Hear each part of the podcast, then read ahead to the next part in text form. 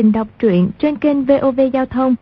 Thưa quý vị, kỳ trước chúng ta đã theo dõi, sử dụng xong 72 đường thương pháp của Dương Gia, Dương Thiết Tâm không thắng được đạo nhân, nhưng lão ấy nhận ra hai người Quách Dương thuộc dòng dõi Trung Lương, rồi y tự giới thiệu danh tánh, thường xuân tử Khưu sử cơ, phái toàn chân. Họ cùng ngồi uống rượu, mạng đàm chưa lâu, thì mười mấy kỵ mã phi tới rất nhanh. Chúng dùng cung tên và đao tấn công khu sử cơ. Trong đám người áo đen này có vài người là quân kim. Thời gian không quá nửa bữa cơm, Khưu Đạo Nhân đã giết sạch bọn chúng. Biết được Lý Bình và Bao Tích Nhược đang mang thai, Khưu Đạo Nhân nhận lời đặt tên cho hai đứa trẻ sắp sinh của họ là Quách Tĩnh và Dương Khang, khắc tên vào hai thanh đoạn kiếm rồi tặng cho họ trước khi ra đi. Buổi chiều hôm ấy, Bao Thị quét dọn sau nhà, phát hiện một người áo đen còn sống sót. Nàng nhân từ kéo vào sau nhà bếp, cứu chữa và cho ăn. Mờ sáng hôm sau, Bao Thị ra thăm thì người ấy đã biến mất. Vài tháng sau, đang nửa đêm, đại đội binh mã do đoàn Thiên Đức chỉ huy kéo đến bao vây quanh thôn, đòi bắt hai người Quách Dương. Trong cuộc xô xát, chúng giết Quách Thiếu Thiên. Dương Thiết Tâm còn lại phải quyết liệt chống đỡ, hạ được một số quân địch, cứu được bao thị khỏi tay chúng. Sau đó họ Dương chạy đi tìm cứu Lý Bình.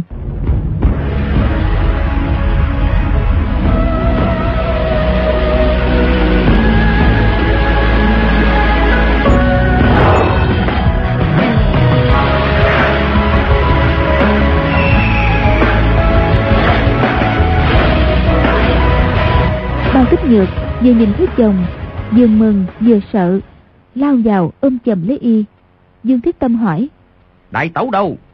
Bao tích nhược đáp. Ở phía trước đã bị bị quan quân bắt đi rồi. Bao tích nhược hoảng sợ nói. Phía sau lại có quan quân đuổi tới kìa. Dương thiết tâm quay đầu nhìn. Quả thấy một đám quan quân cầm đuốc tràn tới.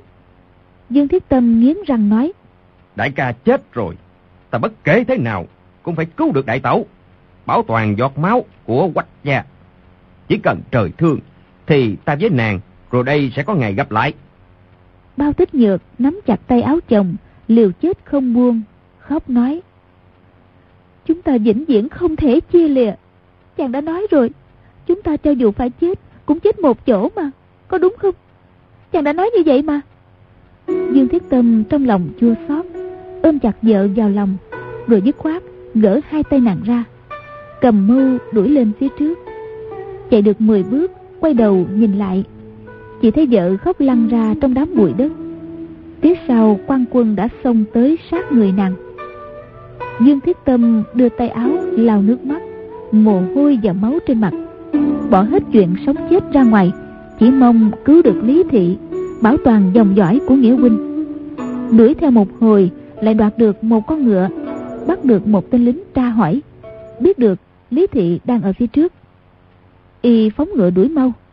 Chợt nghe trong cánh rừng gian đường có tiếng phụ nữ khóc lớn. Vội vàng kéo cương ngựa quay lại xông vào rừng. Chỉ thấy lý thị hai tay đã cởi trói đang đánh nhau với hai tên lính. Nàng là con gái nhà nông thân thể khỏe mạnh. Tuy không biết võ công nhưng lúc bấy giờ liều mạng chống trả cũng có thêm một phần sức mạnh. Hai tên lính kia vừa cười vừa chửi, nhưng nhất thời không làm gì được nàng. Dương Thiết Tâm cũng không buồn lên tiếng, xông vào, đâm mỗi tên một mâu, giết chết hai tên lính.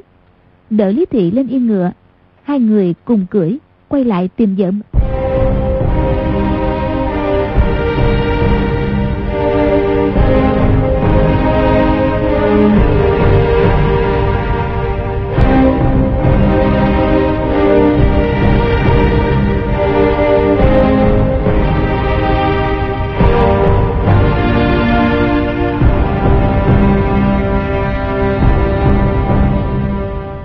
Chạy tới chỗ chia tay bao thị thì đã không còn người nào cả.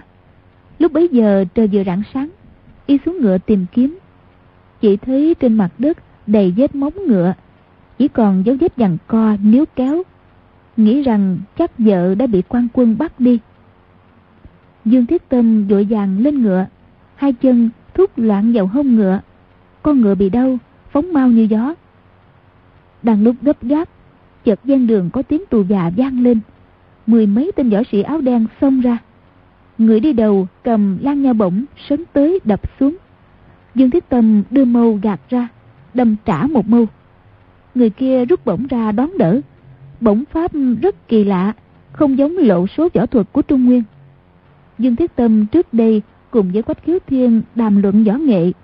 Biết năm xưa, trong các hảo hán lương sơn bạc, có một vị là tích lịch quả Tần Minh. Lan nha bổng pháp, thiên hạ vô song.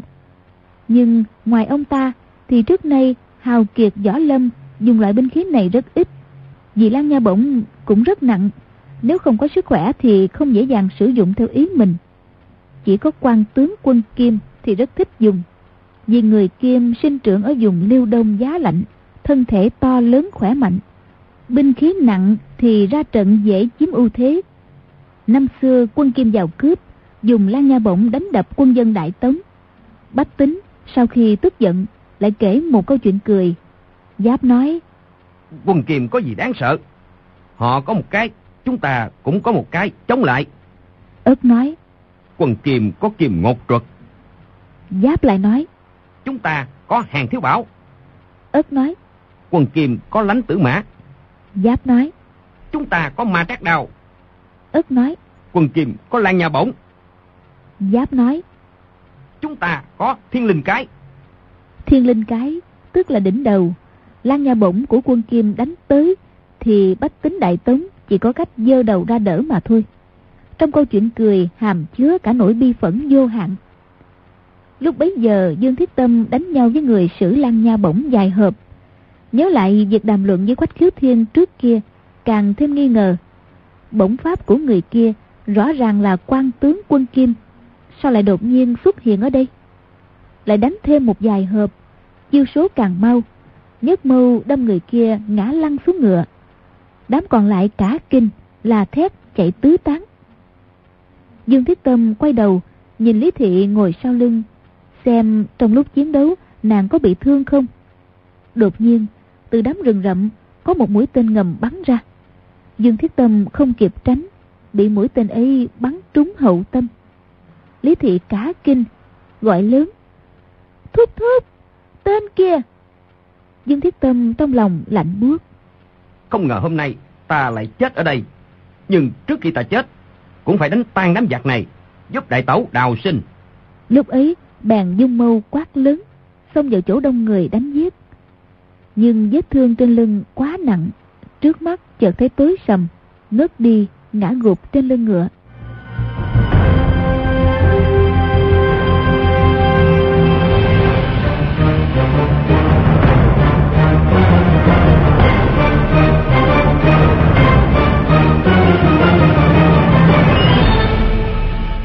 Lúc ấy, bao tích nhược bị chồng đẩy ra.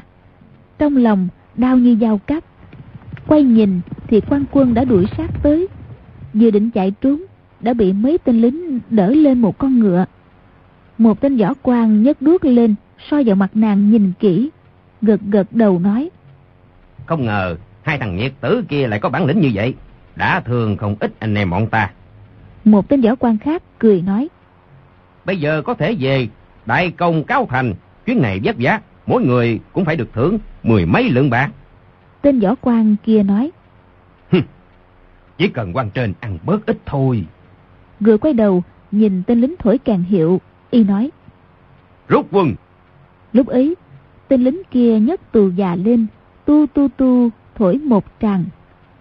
Bao tích nhược nín khóc, nuốt lệ, trong lòng chỉ nghĩ tới chồng, không biết tính mệnh của y ra sao. Lúc ấy, trời đã sáng hẳn, trên đường bắt đầu có người đi. Bách tính nhìn thấy quan quân đều len lét tránh xa. Bao tích nhược lúc đầu sợ quan quân vô lễ, nào ngờ đám võ quan ngôn ngữ cử chỉ rõ ràng đều rất khách khí. Bây giờ nàng mới hơi yên tâm. Đi được vài dặm, đột nhiên phía trước có tiếng reo ầm ầm. Hơn 10 người áo đen tay cầm binh khí từ cạnh đường đánh ra. Người đi đầu quát lên. bọn quan quân vô sĩ tàn hại dân lành, mau xuống ngựa nộp mạng. Viên võ quan dẫn đầu, cả giận quát lớn. Bọn phỉ đồ chuột nhắt phương nào, lại dám tới làm loạn ở kinh thành, mau mau tránh ra. Bọn áo đen kia cũng không lên tiếng, xông vào giữa đám quan quân, đôi bên hỗn chiến. Quan quân tuy đông người, nhưng bọn kia ai cũng võ nghệ tinh thông, nhất thời bất phân thắng bại. Bao tích nhược mừng thầm, tự nhủ. Biết đâu là bạn bè của Thiết Ca được tin tới cứu. Trong lúc hỗn chiến, một mũi tên bắn tới, trúng vào mông con ngựa bao tích nhược đang cưỡi. Con ngựa bị đau, tung gió phóng mau về phía bắc. Bao tích nhược cả kinh, hai tay ôm cứng cổ ngựa, chỉ sợ rơi xuống đất. Chỉ nghe sau lưng có tiếng gió ngựa rất gấp, một người cưỡi ngựa đuổi theo. Chớp mắt, một con ngựa đen vượt qua. Người cưỡi ngựa tay cầm thòng lọng, khua mấy vòng trên không. Dứt một tiếng, sợi thòng lọng bay ra, chụp xuống con ngựa của bao tích nhược. Hai người cùng chạy song song. Người kia dần dần rút ngắn dây, hai con ngựa cũng dần dần chạy chậm lại. Chạy thêm vài mươi bước, người kia hút một tiếng sáo. Con ngựa đen y cưỡi, đứng lại. Con ngựa có bao tích nhược cưỡi, bị con ngựa đen dằn lại, không sao chạy được nữa. Nó hí lớn một tiếng, đứng thẳng, giơ hai chân trước lên. Bao tích nhược vất vả suốt từ nửa đêm qua, vừa quán sợ vừa đau lòng. Lúc ấy không giữ được dây cương nữa, hai tay lỏng ra, ngã luôn xuống đất ngất đi.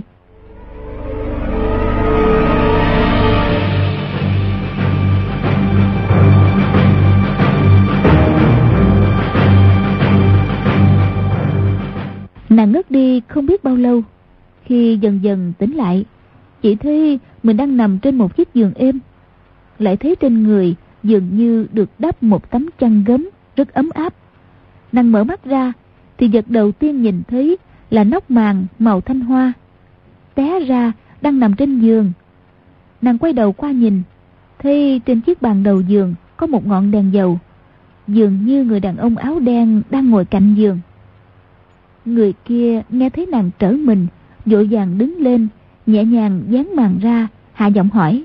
Tỉnh rồi à? Bao tích nhược thần trí vẫn chưa hoàn toàn bình thường. Chỉ thấy người ấy có vẻ quen quen. Người ấy đưa tay lên, sờ lên trán nàng, nhẹ nhàng nói. Đã bớt sốt rồi, y sinh vào đây mau. Bao tích nhược mơ mơ, màng màng, lại chìm vào giấc ngủ.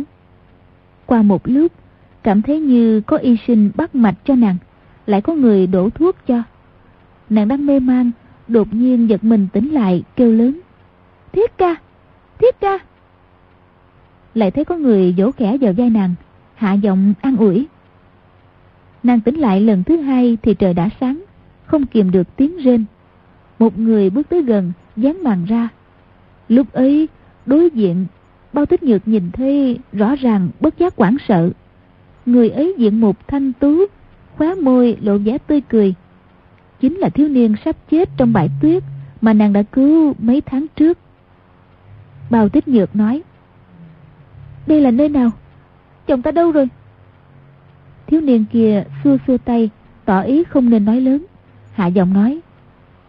Bên ngoài quan quân đuổi bắt rất gấp. Chúng ta hiện đang ngủ trong một nhà nông dân. Tiểu nhân lớn mật nhận bừa là chồng của nương tử. Xin nương tử đừng để lộ hình tích. Bao tích nhược chợt đỏ mặt, gật gật đầu, lại hỏi. Chồng ta đâu rồi? Người kia nói. Nương tử còn yếu. Đợi khi nào khỏe hẳn, tiểu nhân sẽ từ từ kể lại. Bao tích nhược cả kinh, nghe ngữ khí của y thì tựa hồ chồng mình đã gặp chuyện không hay. Hai tay nắm chặt gốc chăn, rung lên nói. Y, y sao rồi? Người kia không chịu trả lời, chỉ nói. Bây giờ nương tử, có sốt ruột cũng vô ích, sức khỏe là quan trọng. Bao tích nhược hỏi. Y, y chết rồi à? Người kia trên mặt hiện vẻ không biết làm sao, gật gật đầu nói. Dương gia bất hạnh, bị quan quân hại chết rồi. Nói xong, chỉ lắc đầu, thở dài, Bao tích nhược đau đớn ngất đi Hồi lâu mới tỉnh. Bật tiếng mà khóc lớn. Người kia hạ giọng an ủi. Bao tích nhược sụp sùi nói. Vì sao? Vì sao y chết Người kia nói Dương già có phải trạc 20 tuổi Lưng dài vai rộng tay cầm một thanh trường mâu không? Bào Tích Nhược nói, đúng rồi. Người kia nói, sáng nay ta thấy y đánh nhau với quan quân, giết chết mấy người. Đáng tiếc. Ồ, đáng tiếc là một tên gió quan lén tới phía sau, đâm trúng lưng y một thương. Bao tích nhược, vợ chồng tình nặng, lại ngất đi lần nữa. Hôm ấy không ăn uống gì, quyết ý tuyệt thực để chết theo chồng. Người kia cũng không cưỡng ép, cả ngày chỉ hòa nhã trò chuyện cho nàng khuây khỏa mà thôi.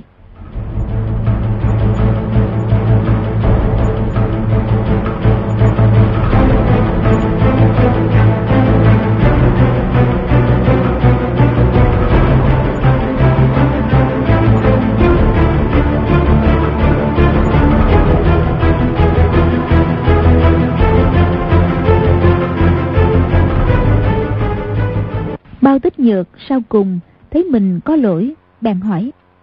Cao tính đại danh của tướng công là gì? Tại sao biết ta có nạn mà tới cứu? Người kia nói. Tiểu nhân họ nhan, tên Liệt. Hôm trước cùng mấy người bạn đi ngang qua đó, gặp lúc quan quân tàn hại lương dân. Tiểu nhân thấy chuyện bất bình, ra tay giúp đỡ. Không ngờ trời cao có mắt, lại cứu được đại ân nhân của mình. Cũng đúng là duyên trời rung rủi. Bao tích nhược nghe thấy bốn chữ duyên trời rung rủi, đỏ bừng mặt, quay đầu vào dách không nhìn ngó gì tới y nữa. Trong lòng nghĩ ngợi, đột nhiên nảy ý nghi ngờ, quay ra hỏi. Ngươi, ngươi và quan quân vốn cùng bọn mà. Nhan liệt nói. Cái, cái gì? Bao tích nhược nói. Hôm trước, chẳng phải vì ngươi cùng quan quân cùng tới bắt vị đạo trưởng kia mới bị thương sao? Nhan liệt nói. Chuyện hôm ấy quả thật quan uổng. Tiểu nhân từ phương Bắc xuống, định tới Phủ Lâm An. Đi ngang quý thôn, nào ngờ bỗng dưng bị một mũi tên bắn trúng bả vai. Nếu không có nương tử ra ơn cứu giúp, thì đúng là chết không nhắm mắt. Rốt lại, họ muốn bắt đạo sĩ nào vậy? Đạo sĩ bắt quỷ, quan quân lại bắt đạo sĩ. Đúng là một chuyện hồ đồ. Nói xong, y phì cười. Bao tích nhược nói. À ha, té ra ngươi là người qua đường, không phải cùng bọn với họ. Ta cứ cho rằng ngươi cũng tới bắt vị đạo trưởng kia. Hôm ấy thật còn không muốn cứu ngươi. Lúc ấy bèn kể lại lý do vì sao quan quân tới bắt khưu sử cơ và việc y giết chết quan quân ra sao. Bao tích nhược kể một lúc lại thấy y chăm chăm nhìn mình, vẻ mặt như ngây như dại, dường như không hề chú ý lắng nghe, lập tức im bặt. Nhan liệt giật mình, cười lấy lòng, nói Xin lỗi, ta đang nghĩ cách làm thế nào trốn thoát, không để quan quân đuổi bắt.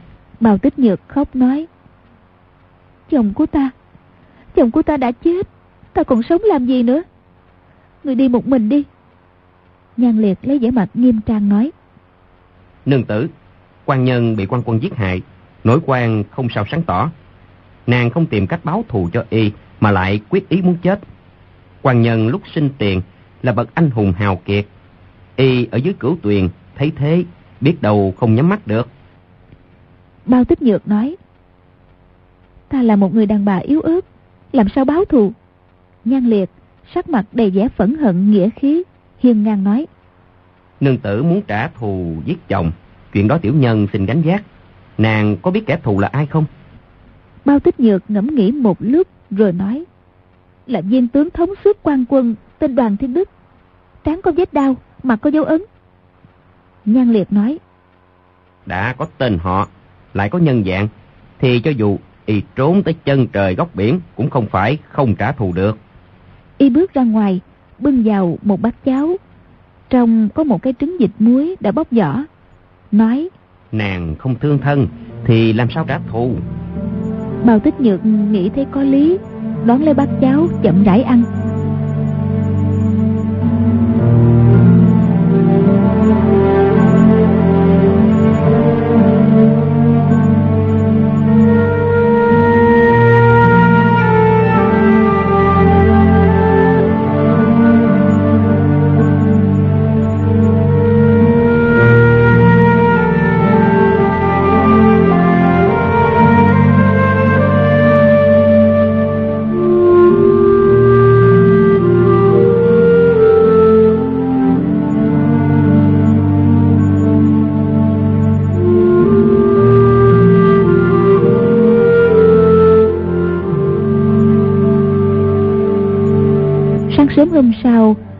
Nhược mặc áo xuống giường, soi gương chải đầu.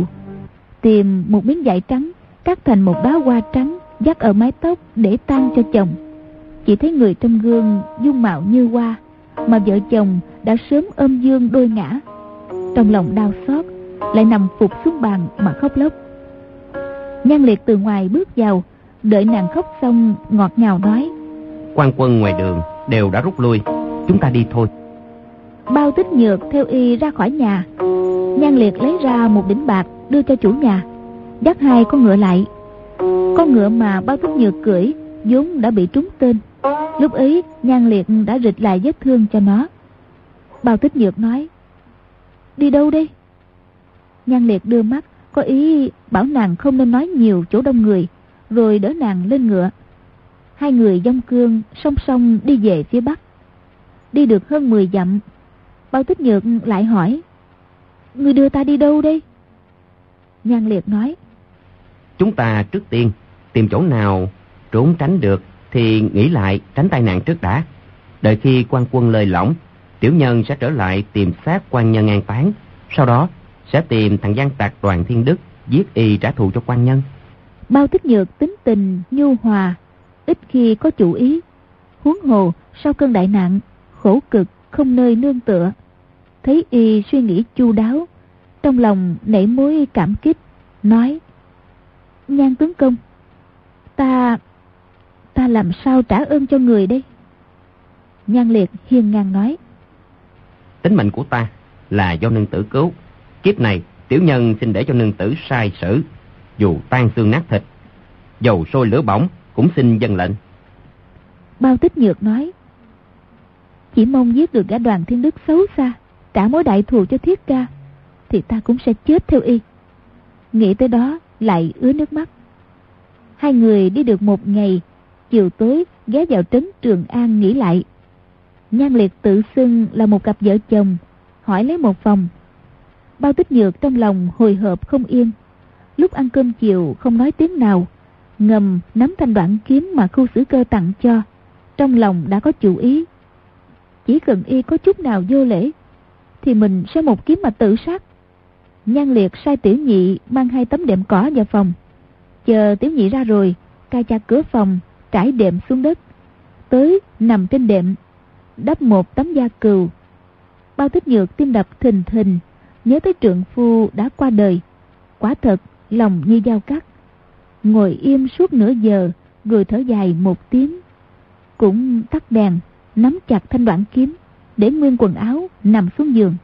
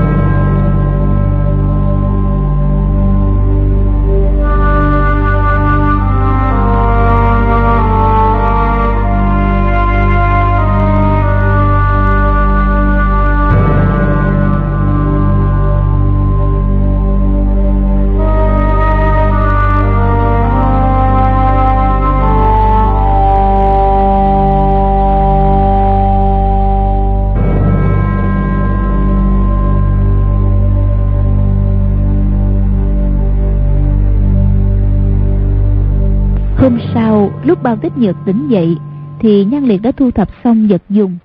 Sai tiểu nhị mang điểm tâm ra. Bao tích nhược thầm cảm kích y là bậc quân tử chí thành. Lòng nghi ngại đề phòng đã giảm quá nữa.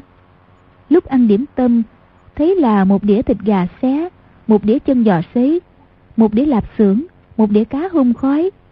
Ngoài ra còn thêm một nồi nhỏ cháo gạo thơm phức. Nàng sinh trưởng trong một gia đình đủ ăn từ khi về nhà họ Dương làm ruộng để sống. Ngày thường ăn điểm tâm chỉ là mấy cọng dưa cải, nửa quả trứng muối. Ngoài những dịp Tết nhất, lễ lạc thì đời nào được ăn uống ngon lành thế này. Cho nên lúc ăn sáng Trong lòng cứ ấy nấy không yên. Họ ăn xong, tiểu nhị đưa vào một cái bọc. Lúc ấy, Nhan Liệt đã ra khỏi phòng. Bao tích nhược hỏi, cái gì thế? Tiểu nhị đáp, Hôm nay, tướng công ra đi từ sáng sớm, mua về là y phục để nương tử thay đổi. Tướng công nói, mời nương tử thay áo rồi lên đường. Nói xong, đặt xuống bước ra. Bao tích nhược mở ra xem. Chỉ thấy là một bộ giấy áo tuyền màu trắng, hài trắng, dây lưng trắng đủ bộ cả. Ngay cả áo trong, quần trong, cho tới khăn choàng, khăn tay cũng đều đầy đủ. Đang nghĩ thầm, y chỉ là một thiếu niên nam tử, sao lại suy nghĩ chu đáo đến thế? Lúc nàng thấy áo trong, nghĩ tới lúc nhan liệt cầm nó khi mua, bớt giác, đỏ bừng mặt. Nàng đang đêm hấp tấp rời khỏi nhà, y phục vốn đã không đầy đủ, lại thêm một đêm vất vả bôn ba, quần áo càng đầy bụi bặm. Lúc thay xong quần áo, tinh thần bất giác cũng phấn chấn. Khi nhan liệt trở vào, thì nàng đã tươi tắn trong bộ quần áo mới. Hai người dục ngựa lên đường, có lúc người trước người sau, có lúc sống dai cùng đi. Bây giờ, đúng lúc sắc xuân tươi thắm nhất ở Giang Nam. gian đường, liễu rủ thước tha, mùi hoa say người, cỏ lúa trên ruộng xanh mướt một màu. Nhan liệt muốn nàng khuây khỏa, thỉnh thoảng nói chuyện chỉ chỏ nọ kia. Cha bao tích nhược vốn là thầy đồ đi thi không đậu ở trấn nhỏ. Chồng và nghĩa huynh Quách Khiếu Thiên đều là hán tử thô hào. Trong đời nàng, quả thật chưa từng gặp qua người đàn ông nào tuấn nhã tài hoa như thế. Chỉ thấy y câu nào, chữ nào cũng có hàm ý sâu xa. Trong lòng ngấm ngầm khen ngợi. Có điều, thấy cứ đi mãi lên phía Bắc, càng lúc càng xa Lâm An. Mà y lại tuyệt nhiên không nói gì tới việc trả thù, càng không nói tới việc chôn cất chồng mình. Nhịn không được, bèn nói. Nhan tướng công, không biết xác chồng ta ở đâu. Nhan liệt nói. Không phải tiểu nhân không chịu đi tìm xác tôn phu an táng cho y, mà thật tình vì hôm trước cứu nương tử đã giết chết quan quân. Đang lúc nguy hiểm này, chỉ cần ta xuất hiện gần Lâm An là nhất định sẽ gặp độc thủ của quan quân. Hiện nay, quan phủ truy lùng nương tử khắp nơi. Nói tôn phu quân giết quan quân mưu làm phản, tội nhiều ác lớn. Tìm bắt cả gia quyến của y, đàn ông thì chém đầu, đàn bà thì sung làm quan kỹ. Tiểu nhân chết không đáng tiếc, nhưng nếu nương tử không người bảo vệ để quan quân bắt được, thì nhất định sẽ gặp chuyện thê thảm. Tiểu nhân ở dưới suối vàng cũng phải đau lòng, không nhắm mắt được. Bao tích nhược nghe y nói rất thành khẩn, bèn gật gật đầu. Nhan liệt nói, Ta đã nghĩ kỹ rồi, chuyện quan trọng nhất hiện tại là chôn cất tôn phu quân. Tới Gia Hưng rồi, ta sẽ bỏ tiền ra, nhờ người tới Lâm An thu xếp ổn thỏa. Nếu nương tử muốn ta phải đích thân đi mới yên tâm, thì sau khi tới Gia Hưng thu xếp chỗ ăn ở cho nương tử xong, tiểu nhân sẽ liều mạng đi cũng được. bao tích nhược nghĩ, bắt y xông pha nguy hiểm cũng vô lý, bèn nói. Nếu tướng công có thể tìm người thu xếp ổn thỏa thì cũng được rồi. Lại nói, chồng ta có người nghĩa huynh tên là Quách Khiếu Thiên, cũng gặp nạn cùng lúc. Phiền tướng công an táng cho y luôn. Ta... Nói xong chợt xa nước mắt. Nhan liệt nói, Chuyện đó rất dễ, nương tử cứ yên tâm. Còn chuyện trả thù thì thằng giặc đoàn thiên đức là võ quan của triều đình. Muốn giết y quả thật không dễ. Hiện y lại đề phòng nghiêm ngặt, chỉ có cách thông thả chờ thời cơ. bao tích nhược chỉ muốn giết chết kẻ thù xong sẽ tự sát theo chồng. Nhan liệt nói thế, tuy câu nào cũng là sự thật, nhưng không biết phải tới ngày nào, năm nào mới có thể trả thù được đây. Trong lòng chợt đau xót, bật tiếng khóc lớn, nức nở nói. Ta cũng không muốn trả thù nữa. Chồng ta anh hùng như thế mà còn bị hại. Ta, ta là một người đàn bà yếu đuối, thì làm được gì? Ta cứ chết theo chồng là được rồi. Nhan liệt trầm ngâm một lúc, dường như có điều rất khó khăn. Sau cùng, y mới nói. Nương tử, nàng tin ta không? Bao tích nhược gật gật đầu. Nhan liệt nói. Trước mắt, chúng ta chỉ có lên phương Bắc mới có thể thoát khỏi tay quan quân truy bắt. Quan quân Đại Tống không thể vượt qua biên giới phía Bắc để bắt người. Chỉ cần chúng ta qua sông là không còn nguy hiểm gì nữa. Chờ sự tình lắng xuống, chúng ta lại sẽ xuống Nam báo thù rửa hận. Nương tử cứ yên tâm, mối quyết hải thâm thù này của quan nhân, tiểu nhân xin ra sức gánh vác. Bao tích nhược vô cùng ngần ngại. Mình thì nhà tan người chết, nhìn quanh không ai là người thân.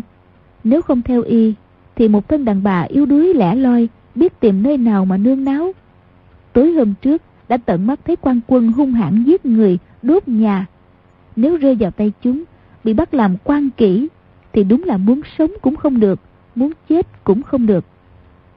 Nhưng người này không phải thân thích, chẳng phải bạn bè, mà mình vốn là quả phụ thủ tiết, thì làm sao có thể đi chung với một người đàn ông như vậy? Bây giờ, nếu rút kiếm tự sát, nhất định người kia sẽ cản trở. Chỉ thấy đường đi xa xôi, ngày về mờ mịt, nghĩ lui, nghĩ tới, đúng là trăm mối tơ dò. Nàng đau thương khóc lóc suốt mấy ngày, lúc ấy ngay cả nước mắt dường như cũng đã cạn hết. Nhan liệt nói, Nếu nương tử thấy tiểu nhân tính toán không chu đáo, thì cướp việc sai bảo. Tiểu nhân nhất định sẽ dâng lời. Bao thích nhược thấy y mười phần nhún nhường, lại thấy mình có lỗi. Trừ phi mình chết ngay bây giờ, thì mọi việc đều kết thúc. Nếu không, hiện cũng không còn cách nào khác.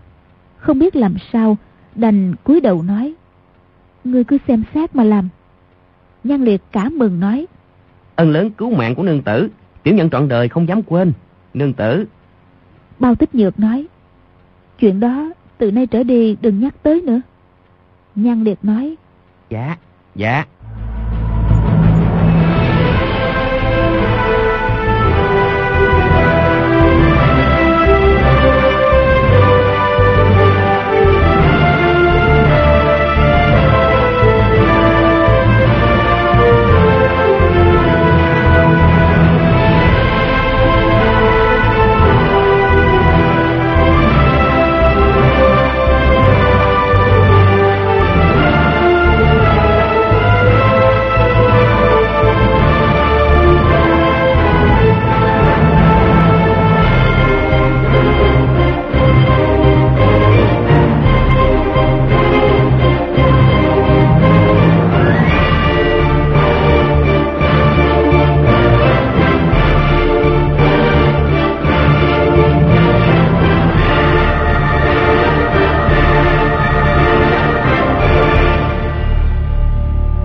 Chiều hôm ấy, hai người nghỉ lại ở một khách điếm tại trấn Giáp Thạch, vẫn ngủ chung phòng.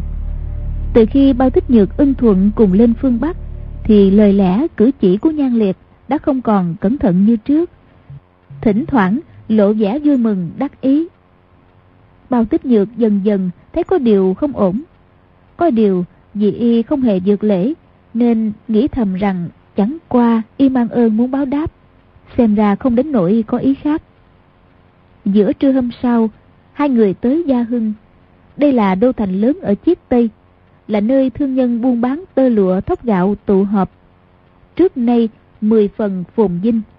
Sau khi nhà Tống chạy về phương Nam, Gia Hưng gần Kinh Sư, quan cảnh lại càng náo nhiệt. Nhan Liệt nói, Chúng ta tìm một khách sạn nghỉ ngơi. Bao tích nhược trước giờ vẫn sợ quan quân đuổi theo, bèn nói, Trời còn sớm, cứ đi thêm một đoạn nữa. Nhan Liệt nói, Ở đây hàng quán không kém, y phục của nương tử cũ rồi, nên mua vài món thay đổi. Bao tích nhược sửng sốt nói, Quần áo này mới thay hôm qua mà, chẳng lẽ đã cũ rồi sao? Nhan Liệt nói, Trên đường bụi bặm, quần áo mặc một hai ngày đã không còn sạch sẽ. Mà nói lại thì nương tử dung mạo như thế, chẳng lẽ lại không xứng đáng mặc quần áo sang trọng? Bao tích nhược nghe y ca ngợi dung mạo của mình, trong lòng vui vẻ, cúi đầu nói. Ta đang có tang. Nhan liệt nói ngay. Tiểu nhân biết mà. Bao tích nhược bèn không nói gì nữa. Nàng dung mạo xinh đẹp, nhưng chồng là Dương Thiết Tâm, trước nay chưa từng khen ngợi như thế. Bèn cúi đầu đưa mắt nhìn trộm nhan liệt. Thấy y hoàn toàn không có vẻ khinh bạc. Nhất thời trong lòng cũng sao xuyến cũng không biết nên buồn hay là vui.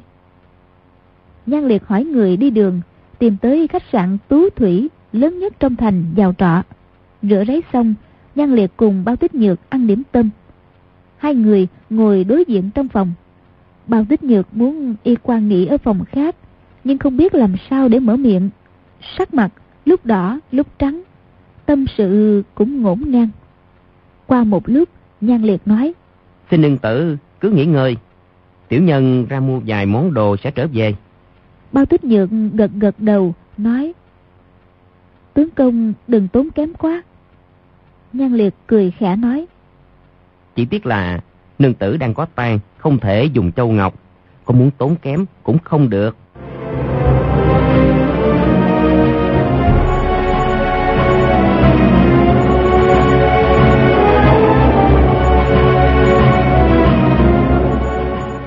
Nhan Liệt bước ra khỏi phòng. Chỉ thấy giữa lối đi có một văn sĩ trung niên, mang hài da, lẹp kẹp, lẹp kẹp thành tiếng, nghênh ngang bước tới trước mặt. Văn sĩ này vẻ mặt như cười, mà không phải cười.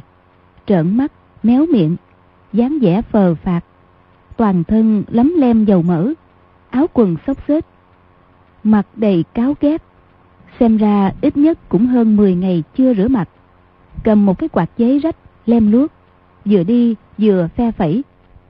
Nhan liệt thấy y rõ ràng là người tư văn mà dáng vẻ lại như thế. Bất giác cao mày, bước mau về phía trước. Chỉ sợ chạm vào y bị dây bẩn. Chợt nghe người ấy cười khang mấy tiếng. Âm thanh rất chối tai. Lúc đi ngang thuận tay xòe quạt ra đập vào vai y một cái. Nhan liệt biết võ công, nhưng lúc ấy lại không tránh kịp không kìm được tức giận, quát. Làm cái gì thế? Người kia lại cười khang một hồi, lẹp kẹp, lẹp kẹp, bước về phía trước. Chỉ nghe y bước tới cuối lối đi, nói với tiểu nhị. Ồ, tiểu nhị này, ngươi đừng thấy đại gia quần áo rách rưới mà coi thường. Đại gia cũng có tiền đó. Có gã tiểu tử rất tà môn, y cậy quần áo sang trọng để lòe người, lừa gạt dối trá, dụ dỗ phụ nữ, ăn cơm thì xù, ở trọ thì quịch. Loại người như thế, người nên để ý một chút. Để chắc ăn thì cứ bảo y đưa trước tiền phòng tiền cơm, rồi sẽ nói chuyện. Y cũng không chờ tiểu nhị trả lời, lại lẹp kẹp lẹp kẹp bỏ đi. Nhan liệt càng tức giận, nghĩ thầm gã tiểu tử này giỏi thật. Câu ấy không phải nói móc mình thì là gì? Tên tiểu nhị nghe người kia nói thế, liếc y một cái, không khỏi sinh nghi. Bèn bước tới trước mặt y, khom lưng cười nói. Lão già, người đừng trách. Không phải tiểu nhân vô lễ. Nhan liệt biết ý, hừ một tiếng, nói. Trả tiền cho người chứ gì? Rồi đưa tay vào bọc, bất giác ngẩn người. Trong túi y vốn có bốn năm chục lượng bạc, nhưng đưa tay vào lại thấy trống không. Tên tiểu nhị thấy vẻ mặt y khó coi, lại cho rằng người kia nói đúng. Thần sắc lập tức không còn kính cẩn như trước, ưỡn ngực phình bụng, nói. Thế nào, không có tiền hả? Nhan liệt nói. Người chờ một chút, ta về phòng lấy tiền. Y chỉ cho rằng mình dội vàng ra cửa quên mang tiền theo. Nào ngờ, về phòng mở bao phục ra thì mấy chục lượng bạc trong bao phục đã không cánh mà bay. Số tiền này tại sao mà mất thì mình cũng hoàn toàn không biết. Chuyện đó mới kỳ lạ, nghĩ thầm. Mới rồi, bao thị nương tử ra ngoài rửa tay, mình cũng vào nhà xí một lúc. Trước sau không đầy thời gian tàn một nén hương, tại sao đã có người vào phòng ra tay? Bọn trộm cắp ở Phủ Gia Hưng lợi hại thật. Tiểu nhị đứng ở cửa phòng, thò đầu nhìn vào thấy y không tìm được tiền, bèn phát tác mà nói. Người đàn mang kia là vợ của người có phải không? Nếu là mới mua, thì sẽ làm liên lụy tới bọn ta đó. Bao tích dược vừa thẹn vừa sợ, mặt mũi đỏ bừng. Nhan liệt nhảy một bước ra khỏi cửa phòng. Dung tay một cái, đánh tên tiểu nhị đổ máu mũi, gãy mấy cái răng. Tên tiểu nhị ôm mặt kêu lên. Giỏi lắm, đã ở trọ không trả tiền, lại còn đánh người à. Nhan liệt đá luôn vào mông y một cái, tên tiểu nhị bay lộn nhào ra ngoài. Bao tích nhược quảng sợ, nói, Chúng ta chạy ngay thôi, không ở đây được nữa. Nhan Liệt cười nói.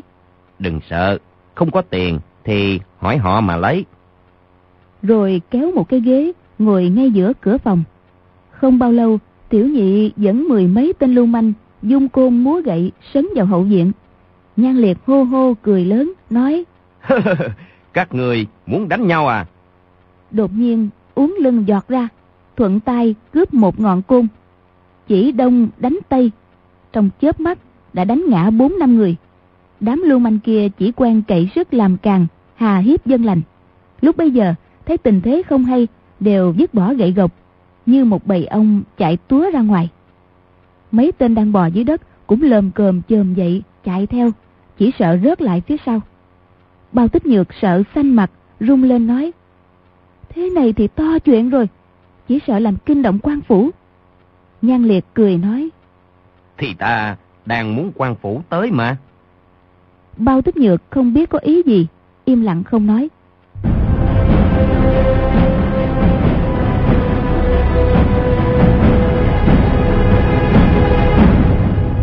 Qua khoảng nửa giờ, bên ngoài chợt có tiếng người quyên náo, hơn 10 tên nha dịch cầm thước sắt đơn đao, sấn vào hậu viện, rung lục lạc len ken, quát tháo ầm ĩ. Đã đi buôn người, lại còn hành hung, thật chẳng ra sao. Nhan liệt vẫn ngồi bất động trên ghế. Đám nha dịch thấy y quần áo sang trọng, thần thái thản nhiên, cũng không dám sấn lên. Người đứng đầu đám bộ khoái nói. Ồ, ngươi tên gì? Tới phủ gia hưng làm gì? Nhan liệt đáp. Người gọi cái vận thông lại đây.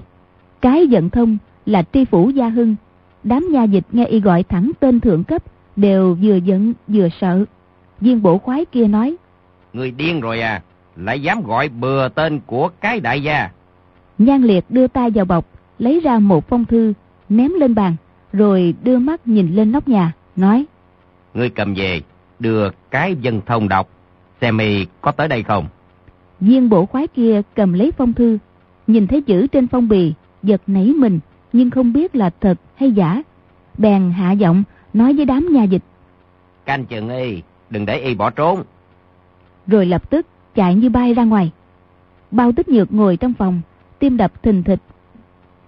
Không biết các hung ra sao. Không bao lâu, lại thấy mấy chục người nha dịch rầm rộ bước vào. Hai người đi đầu mặc quan phục, bước tới. Quỳ xuống lại chào nhan liệt, bẩm. Bọn tỳ chức là tri phủ gia hưng cái vận thông, tri quyện, tú thủy khương văn, xin bái kiến đại nhân. Bọn tỳ chức không biết đại nhân quan lâm, không kịp ra đón từ xa. Xin đại nhân tha tội. Nhan liệt xua xua tay, khẽ khom mình một cái, nói. Huynh đệ bị mất một ít tiền tại quý quyện, làm phiền hai vị tra xét dùm. Cái vận thông vội nói. Dạ, dạ. Rồi giãy tay một cái, hai tên nha dịch bưng hai cái mâm đưa lên. Một mâm là vàng rồng sáng ngời, một mâm là bạc rồng trắng xóa. Cái vận thông nói. Ti chức cai trị ở đây mà lại có kẻ vàng dám trộm cắp tiền bạc của đại nhân, thật là tội của ti chức. Chút ít này xin đại nhân nhận cho. Nhan liệt mỉm cười gật gật đầu. Cái vận thông lại cung cung kính kính đưa trả phong thư, nói. Ti chức đã sắp xếp, xin mời đại nhân và phu nhân lên đường. Nhan liệt nói. Cần gì như thế? Ta thích yên tĩnh, các người đừng tới quấy rầy. Nói xong xa sầm mặt. Cái vận thông và Khương Văn vội nói. Dạ, dạ, đại nhân còn cần gì, xin cứ sai khiến, để bọn tỳ chức được kính biêu. Nhan liệt lắc đầu không đáp, xua xua tay mấy cái. Cái Khương, hai người vội dẫn đám nha dịch rút lui. Tên tiểu nhị kia vốn đã sợ tái mặt, nhờ trưởng quỷ dắt tới tạ tội với nhan liệt. Chỉ xin được tha chết. Bị đánh dài mươi gậy cũng cam lòng. Nhan liệt lấy một nén bạc trong mâm, ném xuống đất, cười nói. Không sao, người cút mau đi cho ta. Tên tiểu nhị ấy quảng sợ không dám tin. Viên trưởng quỷ thấy nhan liệt không có ác ý, sợ y nổi giận, vội nhặt nén bạc. Kế vừa đi vừa ngoảnh lại, đưa tên tiểu nhị ra khỏi phòng. Bao tích nhược nãy giờ tâm thần bất định, hỏi. Phong thư kia có phép thuật gì vậy? Tại sao các quan nhìn thấy lại sợ hãi như thế? Nhan Liệt cười, đáp. Giống là ta không quản được họ, nhưng bọn quan lại ấy cũng rất vô dụng. Triệu khuếch dùng loại bị thịt như thế làm quan mà không mất nước thì thật không còn đạo lý gì nữa. Bao Tích Nhược nói, Triệu khuếch là ai? Nhan Liệt nói, thì là vua Ninh Tông đương kim hoàng đế. Bao Tích Nhược quảng sợ, dội nói, nói nhỏ chứ. Tên của Thánh Thượng sao lại gọi bừa như thế? Nhan Liệt thấy nàng lo lắng cho mình thì rất cao hứng, cười nói. ta gọi thì không sao. Tới phương Bắc rồi, chúng ta không gọi y là triệu khuếch thì gọi bằng gì? Bao Tích Nhược nói. Phương Bắc à? Nhan Liệt gật gật đầu, đang định lên tiếng. Đột nhiên, ngoài cổng có tiếng gió ngựa rất gấp. Mấy người kỵ mã đã dừng lại ở cổng khách điếm. Bao Tích Nhược sợ đến nỗi trên mặt không còn chút quyết sắc. Nghe tiếng gió ngựa, lập tức nghĩ tới việc quan binh đuổi bắt đêm trước. Sắc mặt lập tức biến thành trắng bệch. Nhan liệt thì cau mày một cái, dường như có vẻ không thích. Chỉ nghe tiếng bước chân, tiếng xô bàn ghế. Rồi có mấy mươi tên quân sĩ mặc áo bạc tiến vào hậu viện. Nhìn thấy nhan liệt, người nào cũng lộ vẻ vui mừng, đồng thanh kêu lên. Dương gia! Rồi quỳ xuống làm lễ. Nhan liệt mỉm cười nói. Rốt lại, các người cũng tìm tới được. Bao tích nhược nghe họ gọi y là dương gia, lại càng kinh ngạc. Chỉ thấy đám đại hán ấy đứng lên. Người nào cũng lưng hùm vai gấu, vô cùng hùng tráng. Nhan liệt xua xua tay, nói. Ra ngoài cả đi. Đám quân sĩ đồng thanh dân dạ, rồi xếp hàng một đi ra. Nhan liệt quay qua bao tích nhược, nói. Nàng thấy đám thuộc hạ của ta so với quân Tống thì thế nào? Bao tích nhược ngạc nhiên, nói.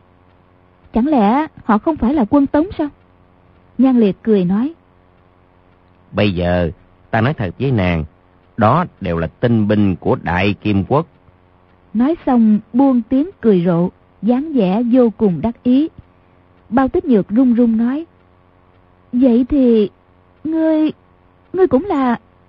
Nhan Liệt cười nói. Không giấu gì nương tử. Họ của tài hạ còn có một chữ hoàng phía trước tên thì còn có một chữ hồng phía trước.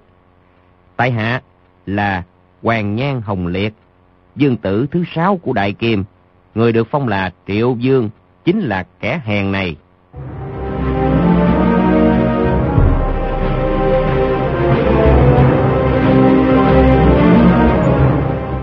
Bao tích nhược từ nhỏ, nghe cha nói chuyện nước Kim dày xéo Sơn Hà Đại Tống ra sao. Hoàng đế Đại Tống bị họ bắt đi không thả về ra sao? Bách tính ở phương Bắc bị quân Kim tàn sát ra sao? Từ khi được gả cho Dương Thiết Tâm, chồng nàng lại còn căm ghét người Kim hơn. Nào ngờ, người đi liền với mình suốt mấy hôm nay lại là Dương Tử nước Kim. Qua cơn hoảng sợ thì nói không nên lời. Hoàng Nhan Hồng Liệt thấy nàng biến sắc, vội ngưng tiếng, nói Ta từ lâu đã mến mộ cảnh phồn qua của Nam Triều, nên năm rồi xin phụ hoàng phái tới Lâm An làm sứ giả chúc mừng năm mới.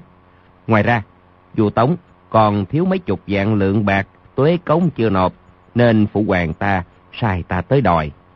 Bao tích nhược nói, tuế cống à? Hoàng Nhan Hồng Liệt nói, Phải, Tống Triều muốn nước ta không tấn công, mỗi năm tiến cống vàng lụa. Nhưng họ cứ nói là thu thuế không đủ, nên rốt lại không chịu đưa một lần cho xong. Lần này ta không khách sáo với hàng xá trụ. Nói với y rằng nếu trong vòng một tháng không giao đủ thì ta sẽ đích thân đem quân tới lấy. Không cần làm phiền y nữa.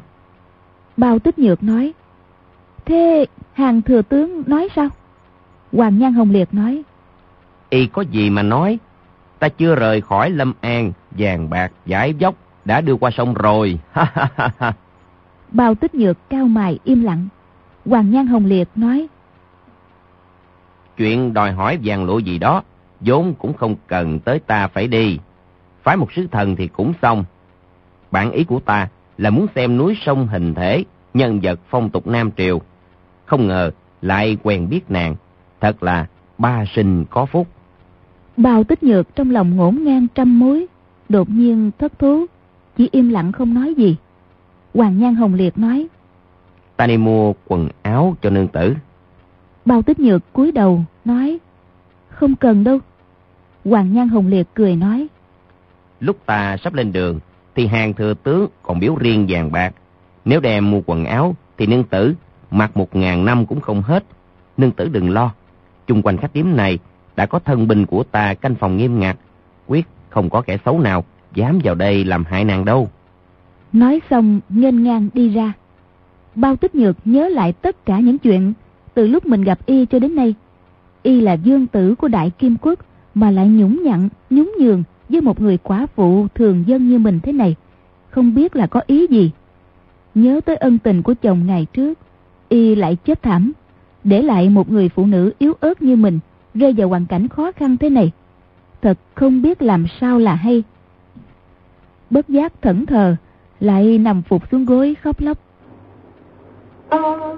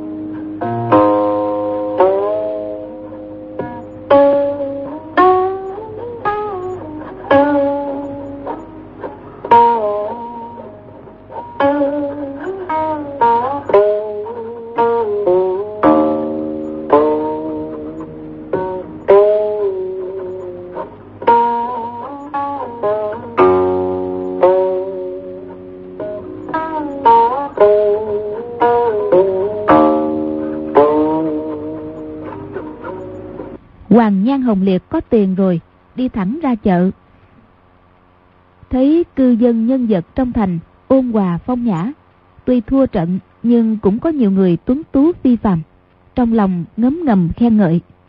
Đột nhiên, trước mặt có tiếng gió ngựa vang lên rất gấp, một con ngựa phóng bao tới. Đường trong chợ vốn không rộng, lại thêm người đi tấp nập. Lề đường lại bài đầy các sạp các gánh hàng rong, làm sao cưỡi ngựa đi được.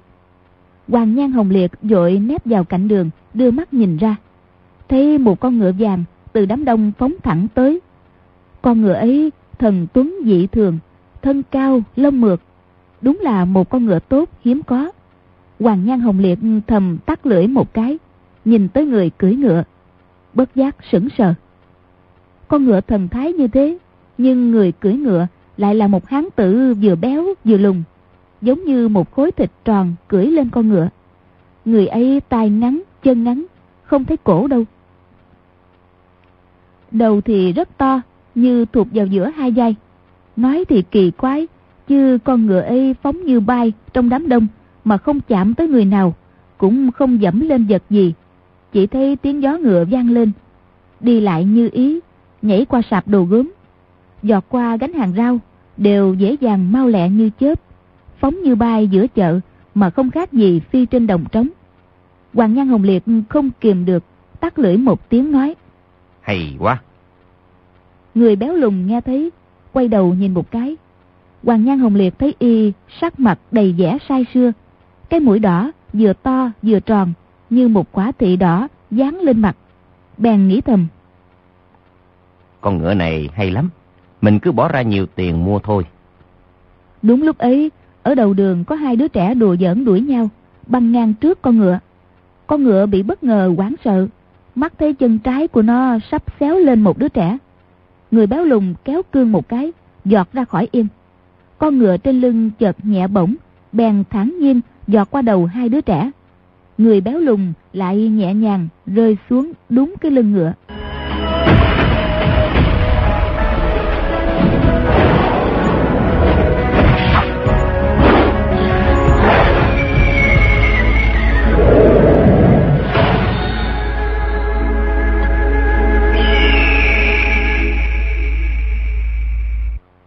Thân mến, với ý định bỏ ra nhiều tiền để mua con ngựa đó, Hồng Liệt có thực hiện được ý muốn ấy của y hay không?